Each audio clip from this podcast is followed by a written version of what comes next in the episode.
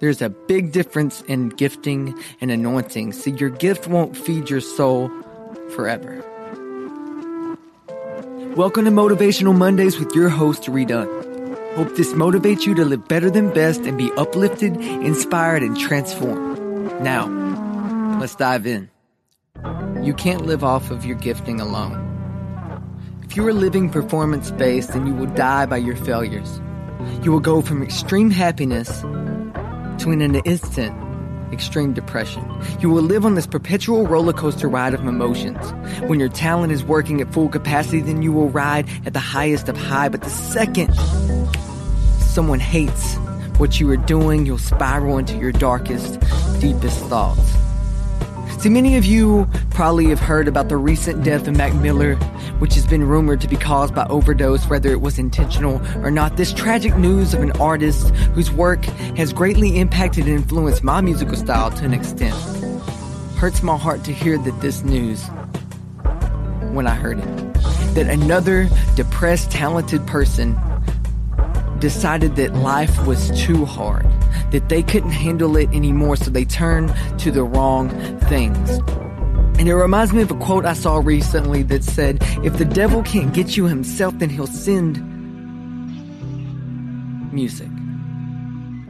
This is not an anti-secular music talk, but I'll, I'll, be the first to say that I love some of the talented artists out there that don't necessarily make music for God. But as I think of this as an artist, as a creative, I take it as the enemy, the demons that we face will attack us through our gifts and talents. What better way to stop you than the enemy to feed you the lie that when you fail at what you're passionate at, then you are worthless.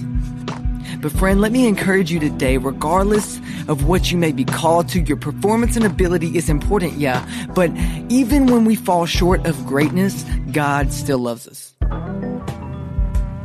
If you couldn't do what you were doing anymore, He would still love you and care about you as a person.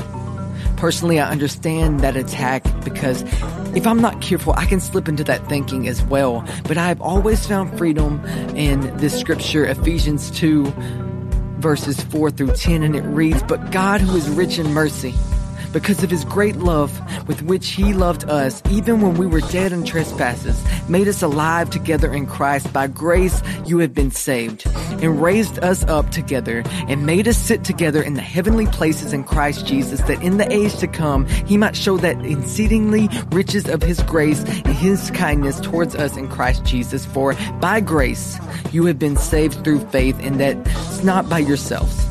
It is the gift of God, not of works, lest anyone should boast, for we are his workmanship, created in Christ Jesus for good works, which God prepared beforehand that we should walk in them. God, I love every part of those words that God spoke to us that when you feel that it is your talent that got you somewhere, I want to remind you that it is nothing to do with what we did that God love got us love from God. And when you are feeling like a complete failure and that God couldn't love you because of it, I want to remind you that there is nothing you can do that will make God stop loving you. He will never give up on us. So we should never give up on Him and all that He has called us to. Finally, the thing is your purpose is pushed to the surface in the crushing.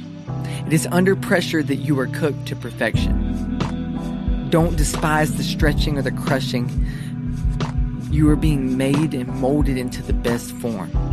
Allow God to shape you into the best form of you. Don't mistake crushing for failing. Don't mistake crushing for falling. You are being refined, reshaped, and transformed. Like I said earlier, there's a big difference in gifting and anointing. Gifting will fill a room, gifting will stir people up and entertain a crowd, but the Bible says it is anointing that will break yokes, chains, and strongholds. The only way to get that anointing is through the crushing. So enjoy the process, friend. But don't beat yourself up when you miss the mark because there is grace for that. And just know that it's going to take more than just being talented, more than just being gifted for you to be full You can't expect your gift to feed you. You can't expect the product to be your source because the only source the giver, is the creator, Jesus. So if you're not focused on Him and making time for the relationship with Him, then none of this other stuff even matters.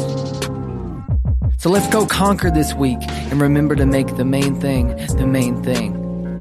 I love you, friend. I'm praying for you, friend. Now let's go live better than best.